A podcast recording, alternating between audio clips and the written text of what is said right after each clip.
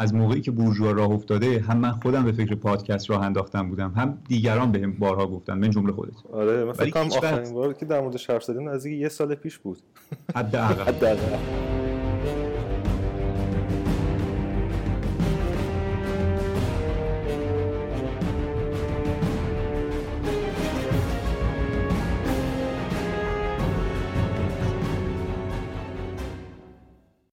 من شخصا حداقل کم ندیدم کسانی که واقعا همچین دغدغه مشابه دغدغه تو داشتن.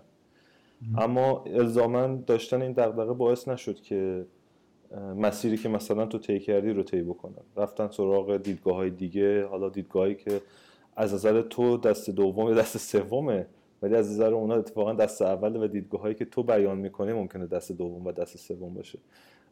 نکته اصلی که برای من حداقل مطرحه اینه که چی باعث میشه که هر فردی مثلا افرادی که علاقمند هستن به این مسائل مسیرهای مختلفی رو طی بکنن و به, به نتایج مختلفی برسن. با اینکه من در صداقتشون در اینکه همه علاقمندن که قدمی به جلو بردارن شک ندارم. منم همینطور. من خیلی یار می‌بینم که کاملا با صداقت و با بهترین نیات حالا دقیقا خلاف این مسیری که امثال من طی می‌کنن امثال ما طی می‌کنن رو میرن و قبول دارن. موضوع اینه. فکر می‌کنم که اگر من از مسیر یوتیلیتی پیش می‌رفتم یعنی از اقتصاد پیش می‌رفتم احتمالا به همون جایی می‌رسیدم که اینها بهش رسیدن. چرا؟ به خاطر اینکه شعارهای رقیب در این مورد خیلی خوشاهنگتره. بنابراین من اگر دنبال این بودم که چه کنیم که فقری دیگه در از, از فقر از بین بره خب بهترین جواب خوشاهنگترین جواب رو اتفاقا چپ ها اگر بگیم حالا چپ هم خیلی کلیه دیگه ممکنه حتی آره. دقیق نباشه. آره. ولی برای ساده شدن موضوع من میگم چپ یا اگر بگی که چه کنیم که خلاصه شما اگر هر سوالی در حوزه یوتیلیتی مطرح کنی و دنبال یه مدینه فاضله ای بگردی بلیتش رو خیلی ارزون اندیشه چپ بهت میفروشه حتی بهت مجانی ممکنه پیشنهاد بکنه. بنابراین از این منظر اگر نگاه کنی خیلی راحت می‌رسی به اون من از جهت دیگه به موضوع نگاه می‌کردم. اونم موضوع حقوقیه یعنی موضوع شاید بگم اخلاقی و فلسفی ماجراست. یعنی من از این طرف به قضیه رسیدم. نکته جالب این که نقطه شروع من اتفاقا من با جان استوارت میل اول آشنا شدم. سنم کم بود نوجوان بودم. بعد خیلی خوشم اومد از اندیشه ایشون و پیشتر رفتم و بنثام رو جرمی بنثام شروع بله. بخوندن. اونجا متوقف شدم به خاطر اینکه میگم این نگاه هم چیزی دنبال چیزی دیگه ای میگشتم. دنبال یوتیلیتی نمیگشتم. بعد دیدم این چیزی که این داره میگه و ازش دفاع می‌کنه خیلی خوشاهنگ. خب ایشون هم جرمی بنثام هم که چپ که به حساب نمیاد. نه. فکر منم همچین چیزی فکر نمی‌کنم. به هیچ وجه. نه اون همین ایشون چیز دیگه علمدار یوتیلیتریانیزمه که مثلا در کشور ما الان فرض بفرمایید آقای مردی ها مثلا شناخته شده است. یعنی اون س... اون نسل از لیبرالیزم. البته خب آقای مردی ها تفاوت داره دیگه نمیشه واقعا مترادف جرمی بنثام گرفتش. خیلی شاید خیلی به روز ایشون. به هر حال من اونجا دیگه متوقف شدم. از بنتام جلو نرفتم برگشتم دوباره به استوارت میل و این طرف و اون طرف و به جان لاک رسیدم. و جان لاک بود که واقعا عوض کرد همه چیز رو.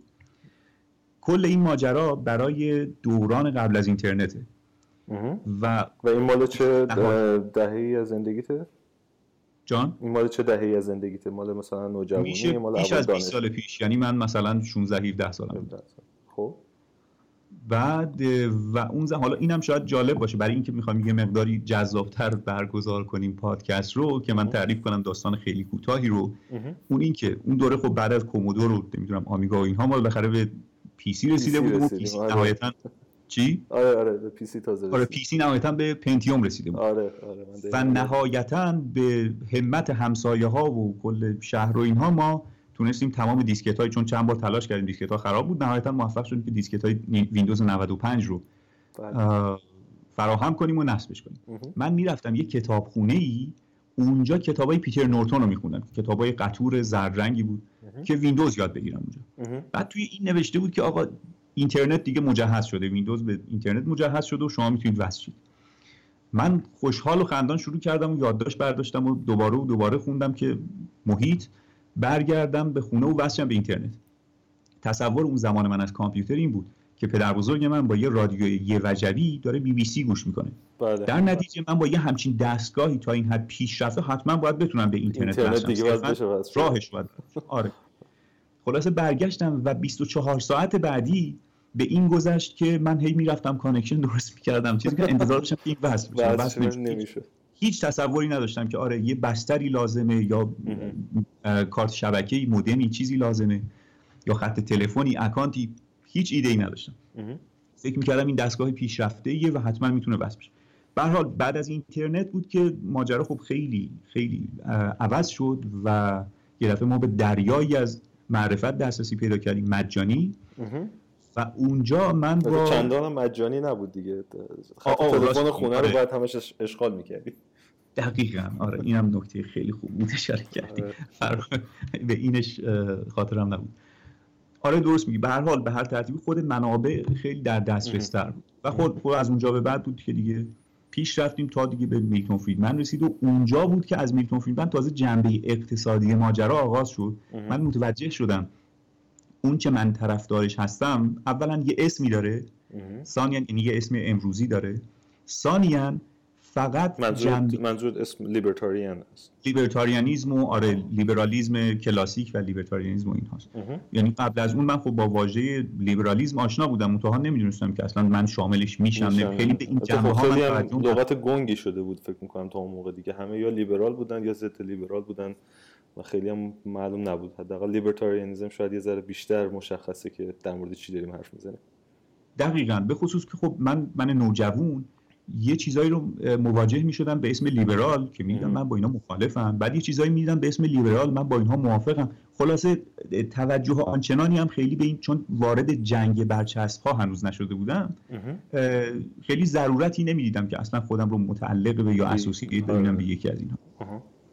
به حال اونجا بود که من متوجه شدم اون چه من طرفدارش هستم گذشته از جنبه های اخلاقی و فلسفی یه وجه اقتصادی هم داره یعنی یوتیلیتی هم داره. در حوزه وقتی بشینی دو تا چهار تا کنی هم باز مزیت هایی داره. داره. این در واقع تو آره. ورودت اساسا ربطی به مفهوم اقتصادی قضیه نداشت. تو این مسئله به قولی آزادی خواهی و حقوق و اتیکس و این مسائل بود که در, واقع در درجه اول تو رو جذب اون دیدگاه ها کرد. بعدا تازه فهمیدی که حالا خب یه جنبه اقتصادی هم داره.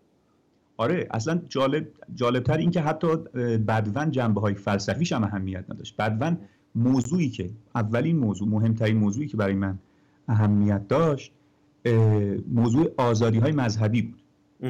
یعنی این برای من اون موقع ایشو بود برای من خیلی موضوع جذابی بود پیگیرش شدم بعد دیدم که خب این قبلا اتفاق افتاده. 200 سال پیش عده دیگری در یک قسمت دیگری از دنیا با, چالش های مشابهی مواجه بودن.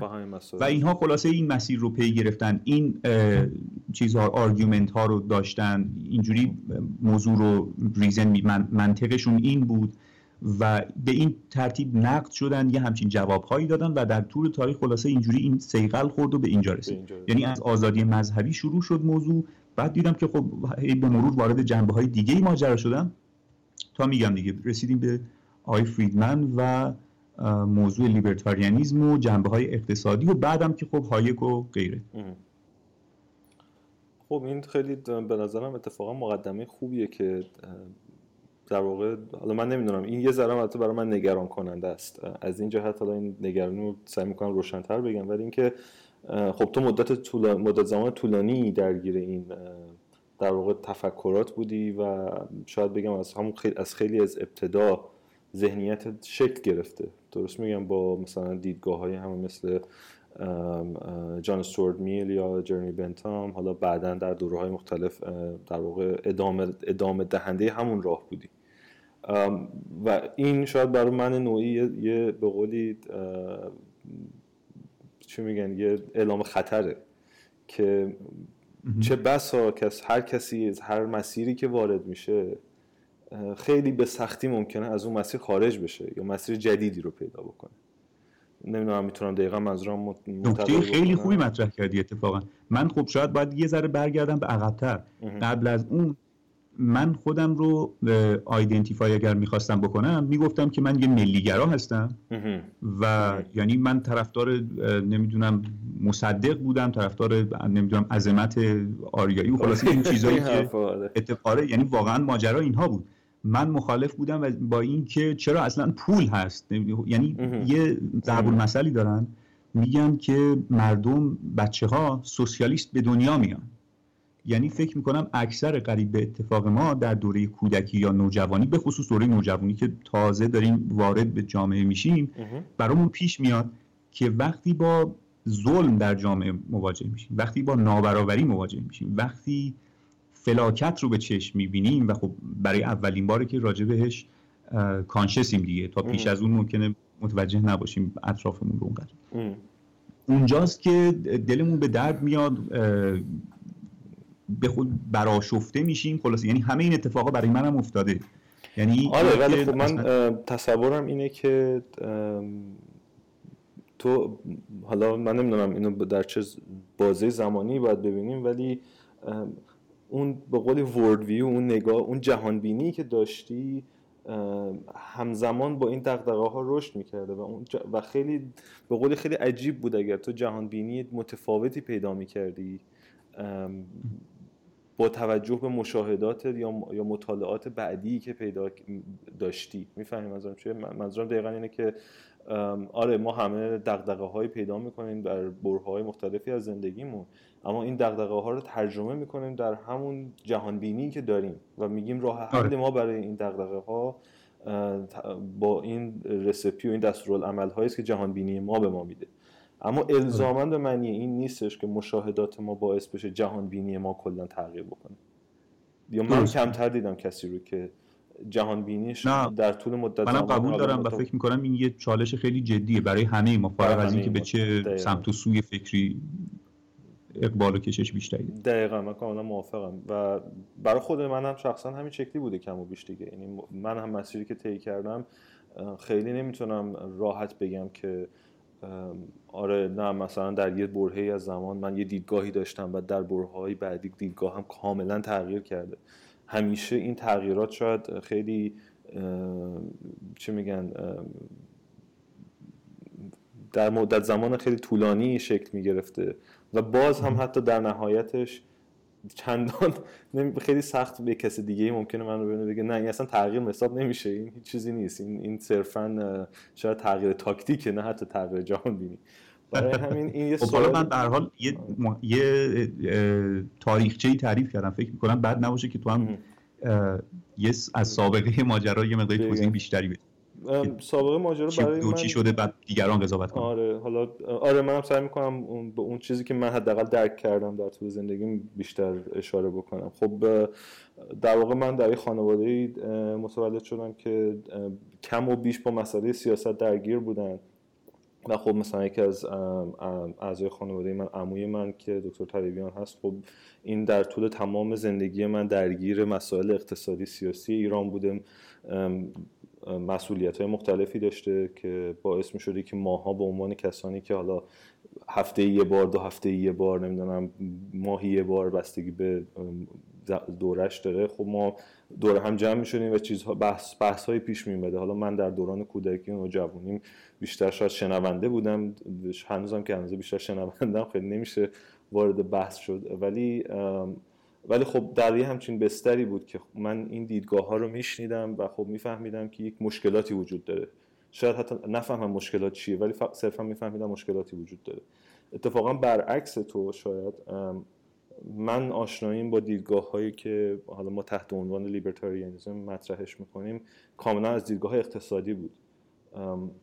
و این درک در واقع حضور دولت و نقشی که دولت بازی می‌کنه در زندگی تک تک ماها در اکثر طول مدتی که حداقل من در ایران بودم نقش مخربی یعنی ولی همواره نقشی بوده که به نوعی میشه گفت خیرخواهانه است. یعنی هیچ وقت هیچ کدوم از سیاست هایی که در واقع در طول این مدت پیاده شد هدفش نابودی یا تحت فشار قرار دادن این مردم نبوده. ولی خب در عمل اتفاقی که همیشه میافتاده این بوده که این, این بار سنگینی رو به دوش مردم طبقه متوسط یا هر جوری هر طبقه که بخوای حساب بکنیم میذاشته.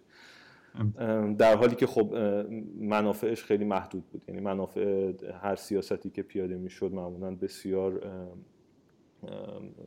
قلوب می شده درش. در عمل وقتی پیاده می شده معمولا خیلی کمتر بوده منافعی که برای مردم داشته. و خب این برای من در واقع مقدمه میشه تا زمانی که از ایران خارج میشم و تازه من وقتی که از ایران خارج میشم شروع می‌کنم به مطالعه کردن بیشتر در مورد جنبه دیگری از همین دیدگاهی که حالا من نمی‌خوام خیلی عنوان لیبرتاریان به کار برم و برای خودم شخصا تحت عنوان آزادی خواهی ترجمهش آره. می‌کنم من فکر می‌کنم بهترین چیز این باشه چون ما خیلی ممکنه قرابتی از جهاتی با اون با افرادی که جاهای دیگه دنیا خودشون آره. می‌خونن آره. داشته یا نداشته باشیم نداشته باشیم آره خب این و خب لفظ آزادی خواهی هم یا, یا حتی از آزادی خواهی بهتر لفظ آزادگیه این دو تا لغت خیلی برای من در طول چندین سالی که در واقع شروع کردم مطالعات بیشتری کردم در مورد این موضوع خیلی برجسته تر شد و اولین کتابایی که اتفاقا خوندم من کتاب کار پوپر بود که این جامعه باز و دشمنانش بود. اصل در واقع خود نوشته انگلیسی اون کتاب بود و یه سری فوتنوت هایی که حالا من اون, کتابی که دستم اومده بود توش داشت. و خب و خوندن اون کتاب کلا یه مجموعه زیادی از مسائل رو قاطی کرد با دقدقه هایی که ماها تو جامعهمون داشتیم. یعنی آزادی چیه؟ نقش اتوریتی یا اون مقام بالای حکومتی در, در جامعه ای که آزاده چیه؟ قرابتش با دیدگاه های فلسفی که تو دنیا هست چیه؟ و همه اینها خلاصه توی در طول مدت این دو جلد کتابی که من خوندم انگار یوهو خروار شده باشه روی مجموعه دیگه فکرهایی که من یا دیدگاهایی که من در مورد آزادی آزادی خواهی اقتصادی داشتم. و اتفاقا کتاب بعدی که خوندم دقیقا جان استورد میل بود. و دیگه حالا بعد از اون دیگه این ور اون طرف کتاب های مختلفی که میخوندم نمی‌دونم همین جان رالز بوده یا فریدمن بوده یا هایک بوده یا چیزهای مختلفی که خوندم.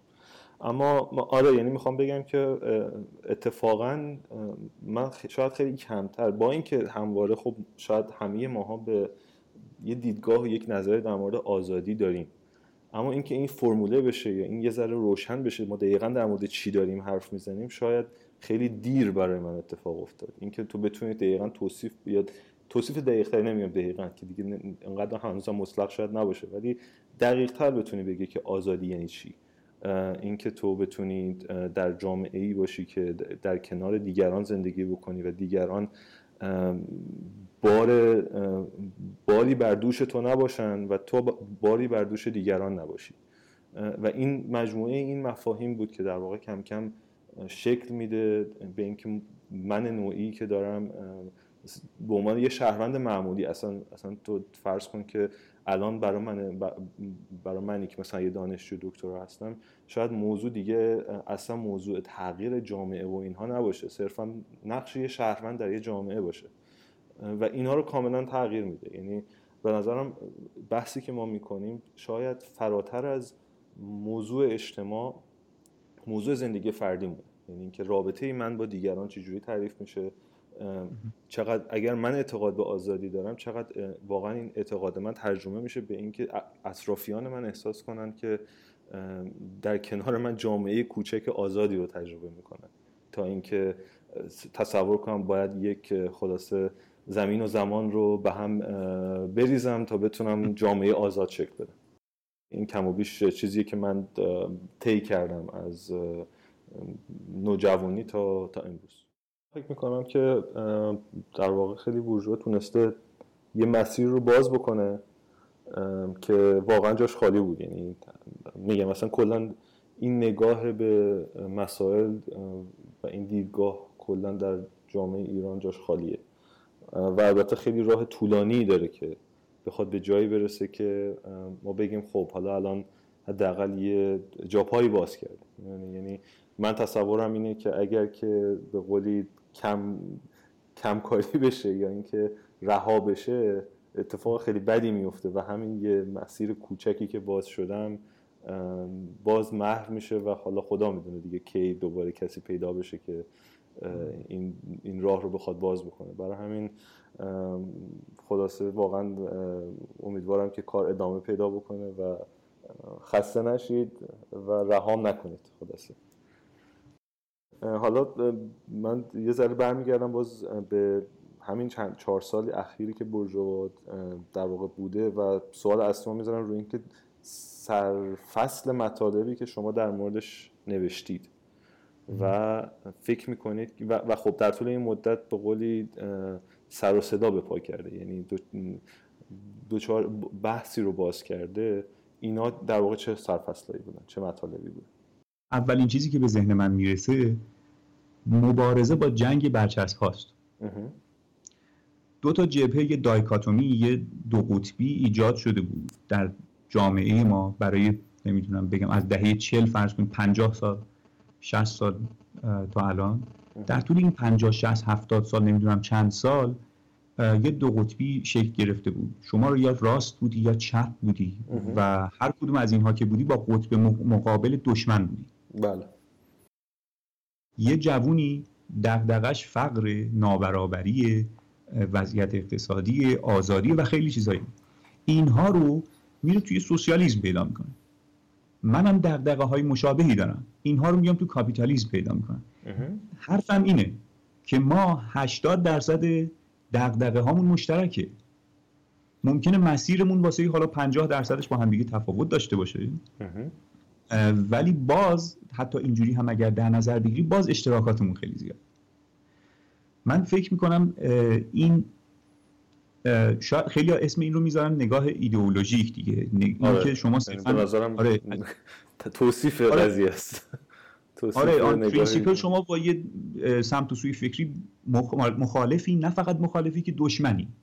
در نتیجه به هر قیمتی شده می‌خوای اونا رو شکست آره. و به قیمت شکست دادن حریف حاضری دغدغه خودت ازشون بگذری اصلا فراموششون کنی. یه مقداری نقض غرض میشه ما سعی کردیم که از این موضوع گذر کنیم. حالا درسته که هر از گاهی ممکنه یه نشتری هم فرض کنیم به مارکس بزنیم و یه شوخی هم بکنیم یا نه اصلا علیه principle مارکسیسم بنویسیم.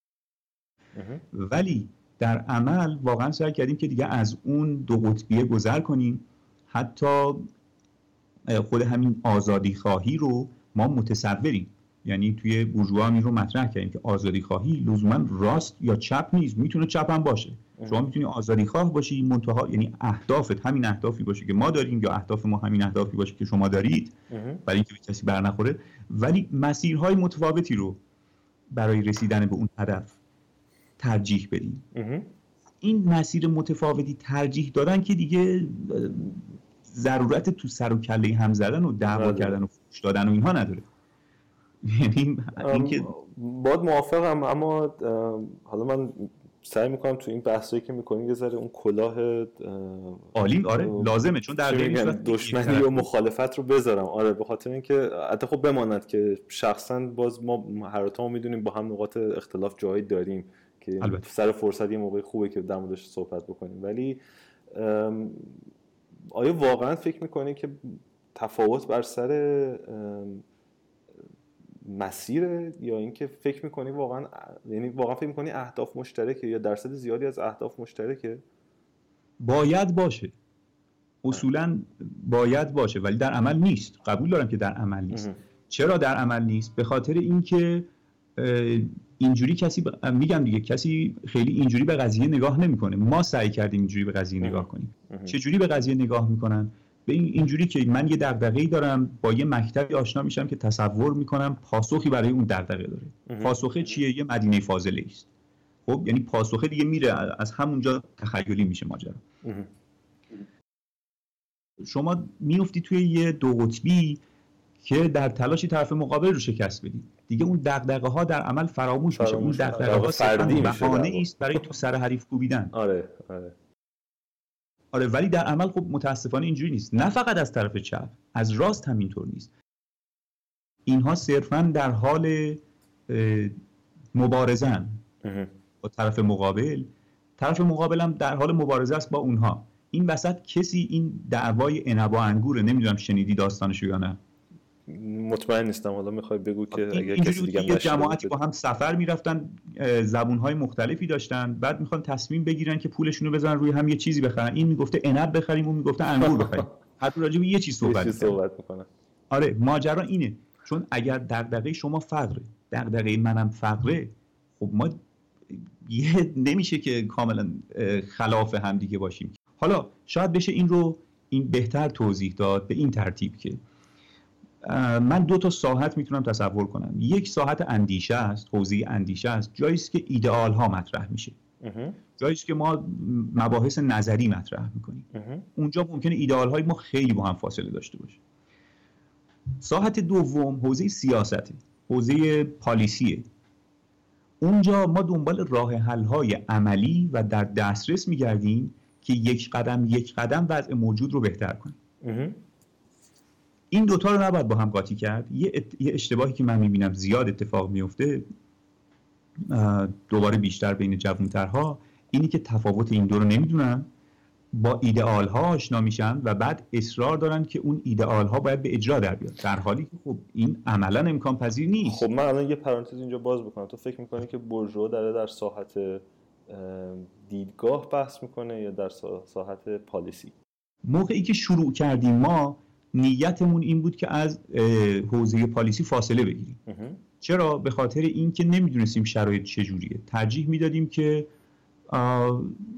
نون خودمون بخوریم خودمون رو بزنیم. آره. آره یه منبعی صرفا برپا کنیم که اگر علاقمندی به این مکتب فکری پیدا شد بتونه اینا رو مطالعه کنه. همین. ولی به مرور و بیشتر به درخواست حالا دوستان مطبوعاتی بیشتر و بیشتر وارد حوزه پالیسی شدیم. و الان بورژوا راجبه به هر دوی اینها داره می‌پردازه. شاید گاهی اوقات حتی به پالیسی اتفاق افتاده که بیشتر پرداخته. مثلا نمونه مق... نمونه مقاله هایی که در مورد پالیسی بوده رو می‌تونی بگید یکی دو آره. مورد یا یه مورد دو مورد؟ داره حتما موضوع بازنشستگی رو مثلا ما مطرح کردیم که یکی از بزرگترین چالش های حال حاضر کشوره ما یه موقعی می‌گفتیم چالش حال حاضر کشوری ولی الان دیگه رسما اتفاق افتاده تو برنامه ششم توسعه این رو آوردن جزو سه تا چالش اصلی. موضوع بدهی های دولت رو بدهی های پنهان رو مثلا مطرح کردیم در بورژوا. بعد راجع به دولت رفاه مثلا خیلی صحبت کردیم. چون آره، اتفاقا من فکر می‌کنم این من مطلب دولت رفاه رو خوندم. من فکر می‌کنم که اون قشنگ یه حالت مرزی داره. یه یه طرفش به سمت قشنگ معلومه که دیدگاهی و نظری بحثش. یه سمتش بحث کاملا پالیسی و به قولی روی زمین و امروز چه کنیم و فردا چه کنیم و فردا چه خواهد شد بود. و خب من فکر می‌کنم که این اتفاقا باعث شده یه ذره کسی که داره بورژوا رو می‌خونه سردرگم بشه. مثلا بر خود من نوعی من بر مثال بزنم مطالبی که من از بورژوا میخوندم و هنوز هم می‌خونم اون مطالبیش که نظری هست به راحتی توجه من رو بیشتر جلب می‌کنه. شاید به خاطر اینکه شرایطی که من دارم شرایطی است که من بیشتر به مسائل نظری علاقه مندم. و طبیعتا حتما مخاطبانی هستن که صرفا شنیدن راه حل های دیگه که حتی بگیم زیر برچسب خاصی هم قرار نمی‌گیرن. صرفا راه حل هایی هستن که راه حل های خوبی هن. ممکنه براشون جذاب باشه شنیدنش. ولی خب اگر که وارد رو برانداز بکنن شاید به خاطر پیشداوری هایی که دارن شاید به خاطر قضاوت هایی که از جاهای دیگه شنیدن اصلا به کنار بذارن و حتی نگاه هم نکنن بهش. یعنی به نظرم میاد که این ممکنه این نقطه خطری بشه در آینده. حالا شاید هنوز زود باشه در موردش خیلی بخوایم چیز بکنیم بحث بکنیم ولی که شاید بعد نباشه که این دوتا رو از هم جدا بکنیم فکر می‌کنم تو رسانه که الان هم هستن هم کم و بیش مثلا روزنامه ها مشخصا نقش های مختلفی رو دارن بازی می‌کنن. دنیا اقتصاد یه جور نقش بازی می‌کنه هم مهرنامه یه جور نقش بازی می‌کنه. و اینکه اینا نقش های متفاوتی رو بازی می‌کنن باعث میشه که حرف های حرف هایی رو بزنن که الزاما شاید مناسب نباشه در بستر دیگه ای بیان بشه. کاملا درست میگی. من با این موافقم. قبول دارم این رو. در مورد رفاه خب بیش از یه مطلب بوده. قبول دارم. مطالب مرزی داشتیم وسط ماجرا. مطالب نظری هم راجبش داشتیم. اتفاقا خیلی این مثال رفاه مثال خوبی بود به خاطر اینکه هم مسائل نظری راجبش مطرح کردیم هم در حوزه پالیسی براش راهکار. یه دلیلش اتفاقا درخواست خواننده ها بود بدون اینکه خب آقا شما ما ذکر مصیبت هممون بلدیم. بلدیم. چی, چی کار کنیم؟ راه شما. آره. یعنی یه تصوری به وجود آمده تو کشور ما که اگر شما راجع به چیزی صحبت کنی. یا از چیزی انتقاد کنی لزوما این وظیفه رو دوشته که راه حلش هم بیایی اونجا مطرح کنی. اگر راه حل نداری حق نداری حرف بزنی. که خب این اشتباه البته به نظر من. ولی به هر حال ما چون راه حلی هم داشتیم گفتیم که خب دریغ نکنیم و مطرح کنیم. شاید بد نباشه که یه در سوال قبلیمو دوباره تکرار کنم. سرفصل هایی که مطرح شده به طور عمده توی برجوها رو شاید اینجا بد نباشه به صورت خلاصه سعی بکنیم بگی. و اگر ما بخوایم حالا این پادکست رو ادامه بدیم شاید باز از فیدبکی که ممکنه از مخاطبانی که این رو میشنون بگیریم. یه ذره عمیق‌تر بشیم توی اون توی این سرفصل حالا بستگی باز داره به اینکه کدومی که از این سرفصل جذابتر باشه برای کسانی که این برنامه رو میشنون.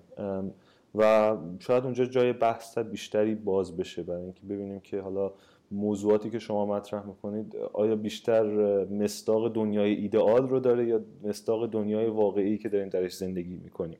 و کاربردش بیشتر در کدوم بستر عملیه؟ و خب من در تمام طول این هم این بحث ها سعی می‌کنم حداقل نقش کسی رو داشته باشم. حتی خب در بین دوستان خودم خیلی سخته که بپذیرن این رو ولی سعی می‌کنم نقش کسی رو داشته باشم که خیلی کامل حداقل موافق این در واقع بخشی از این دیدگاه ها نیست من خب این رو باور می‌کنم و قبول دارم اتفاقا. یعنی من همیشه به عنوان آدم منصف قبول داشته و دارم.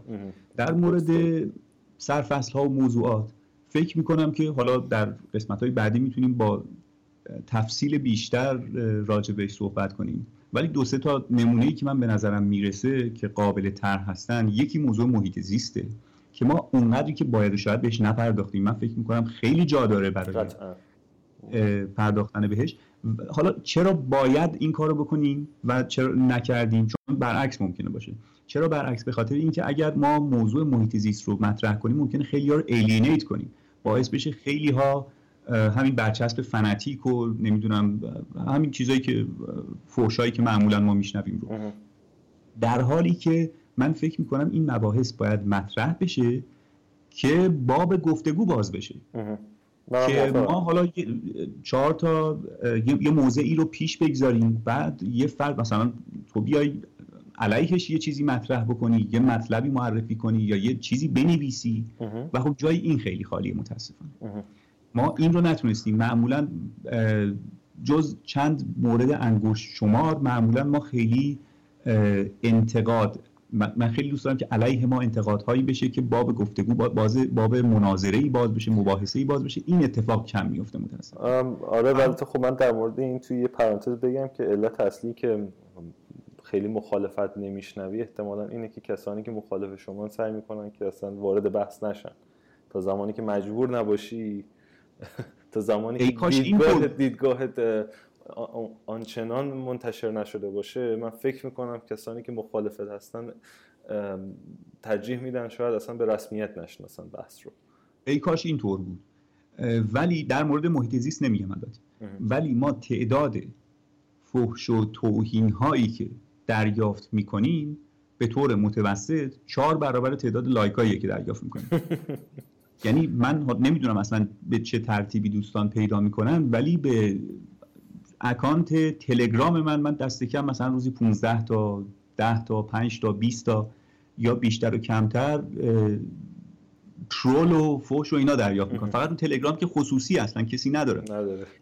آره حالا این از این ماجرا موضوع دیگه موضوع دولت رفاه. موضوع تحقیقاتی که ماها داریم در زمینه اینترنت و این حرفا می‌کنیم. اون خیلی جالبه. آره به نظرم فوق العاده است. اینی که چرا طرف زحمتی به خودش میده که یه چیز شخصی یه نفری رو پیدا کنه که صرفا یه بد و بیراهی بهش بگه. این چه دردی از کی دوام می‌کنه یا نمی‌دونم فکر می‌کنم می‌خواد مثلا من دیسکورج بشم یا چی نمی‌دونم. احتمالا دلیل اصلیش می‌تونه همین باشه ولی خب آره من علت دیگه واقعا نمی‌تونم یه موضوعی که بهش خیلی ف... خیلی پرداختی موضوع مقالطات فلسی هاست.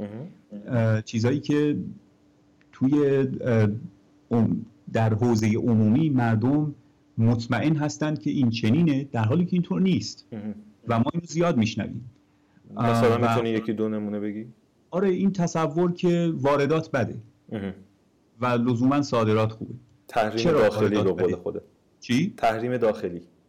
آره اون ماجرای تحریم داخلی. اینکه واردات بده رو من پرسیدم چون چون نسبت به این موضوع توجه دارم و مطالعه می‌کنم را دائما راجع بهش بهش توجه دارم و می‌پرسم از خیلی از دوستان و نزدیکان خودم اینها مطمئنن که واردات بده هیچ کدوم نمی‌دونن چرا. اون تعدادی که می‌دونن چرا فکر می‌کنن که باعث میشه مثلا تعداد شغل ها کم بشه. کم بشه. در حالی که ما هیچ اویدنسی برای این هیچ شواهدی مستنداتی دال بر این هیچ اقتصاددانی نداره. یه مطلبی هفته گذشته منتشر کردیم در تجارت فردا که این هفته راجع به همون تحریم داخلی. همین امروز و فردا در بورژوا منتشرش خواهیم کرد. پیشنهاد می‌کنم اونو مطالعه کنن دوستان. این مثلا یه موضوع دیگری بوده ماجرای مرکانتیلیزم همینطور و محدودیت های قانونی همینطور یا فرض کن قوانین حد اقل دستمزد. دوباره حد اقل دستمزد جز به همون فلسی هاست. همه مطمئن هستند که با افزایش با افزایش دستوری حد اقل دستمزد حتما دارن به طبقات پایین کمک می‌کنن. حتی خب این آره. بحث محدود به ایران اتفاقا نیست دیگه. این بحث همه جای دنیا هست و همه هم, هم کم و بیش باش درگیرن. اون موضوع قبلی هم همینطور. اصلا آقای ترامپ یکی از پلتفرم هایی که روش تونست آره هم یکی از contributing factor اش همین بود. این آره آقای سندرز هم همینطور. یعنی اینا هر دوش نکته جالبیه. اون دموکرات این Republican و نقاط مقابل هم دیگه هستن. پلتفرم هر دوشون اما همین ماجرای تولید داخلی بود و جلوگیری از واردات و اینها. یعنی اونم می‌رفت من خاطرم از آقای سندرز رو دیده بودم توی یه جایی می‌رفت می‌گفت که ببینید این کلاه که توی اون اسمیتسونین داشتن میفروختن می‌گفت تولید چین. و نباید باشه بعد اینو تو آمریکا تولید حالا اینکه چرا شما تو آمریکا کلاه فکر می‌کنید تولید کنید باعث میشه که آمریکا کشور بهتری باشه رو این که... اقتصادی نداره. آره سوالی. آقای ترامپ هم همینطور. راجع به موضوعات خیلی دولت رفاه رو مثلا خیلی بهش پرداختیم. یه چیزی وجود داره در ایران راجع به اینی که سوئد فلان است و نروژ بهمان. اتفاقا خیلی موضوع جالبی بود وقتی که من اولین بار این مطلب رو خوندم. حالا یه ذره می‌خوای خودت توضیح بده در موردش. نه نه خواهش می‌تونیم بعدا اتفاقا موضوعی که می‌تونیم راجبش با تفصیل بیشتر صحبت کنیم. من می‌خوام که چون الان دیگه آخر وقته خیلی وارد جزئیات نشیم خب بسیار عالی. من فکر می‌کنم حالا کم کم دیگه می‌تونیم بحث رو جمع بکنیم. هم یه ذره از گذشته گفتیم هم یه ذره از آینده گفتیم هم یه ذره از کاری که تو این چند سال تو بورژوا انجام شده گفتی. فکر می‌کنم برای خاتمه بحث حداقل لازمه که یه مسیرهای تماس رو اول بگی. و بعد اینکه در واقع حالا با فکر بکنیم ببینیم که برای برنامه های بعدی چه میشه کرد. شاید این بیشتر وابسته است به اینکه ما چه فیدبک هایی بگیریم از مخاطبان. آره در مورد اطلاعات تماس که خب در همه شبکه های اجتماعی می‌تونن کامنت بذارن یا برای ما پیغام بفرستن. هم در فیسبوک هم گوگل پلاس توی توییتر و عرض کنم که در تلگرام نمیشه چیز فرستاد ولی خب در گروه های مختلف فکر می‌کنم من به هم میگن معمولا اگر کسی پیغامی چیزی داشت من میرسونن ولی می‌تونیم حالا برای تلگرام هم بالقوه یه چیزی درست کنیم اگر خواستن در تلگرام. من پیشنهاد می‌کنم حداقل handle توییترت رو بگی. شاید برای چی میگم برای اینکه حداقل تو رکورد باشه. بعد آره، تو برنامه بعدی. underline IR ولی خب بورژوا چون spell ش یه مقداری به انگلیسی سخته من فکر می‌کنم که به فارسی اگر مجله بورژوا رو کسی گوگل کنه به وبسایت ما رو راحت پیدا می‌کنه. و, اونجا هست. و از اونجا دیگه اطلاعات تماس هست. تو خود وبسایت هم ما اینو خوب شد اتفاقا گفتید. یه فرم تماس داریم. از طریق اون فرم تماس هم می‌تونن اون فرم تماس الکی نیست. از این فرمایی نیستش که پر می‌کنن به هیچ جا فرستاده نمیشه. نه تعداد زیادی ما فوش دریافت می‌کنیم خب خوبه. حداقل تایید می‌کنه که کسایی که می‌خوان فوش بدن فوشاشون دریافت میشه.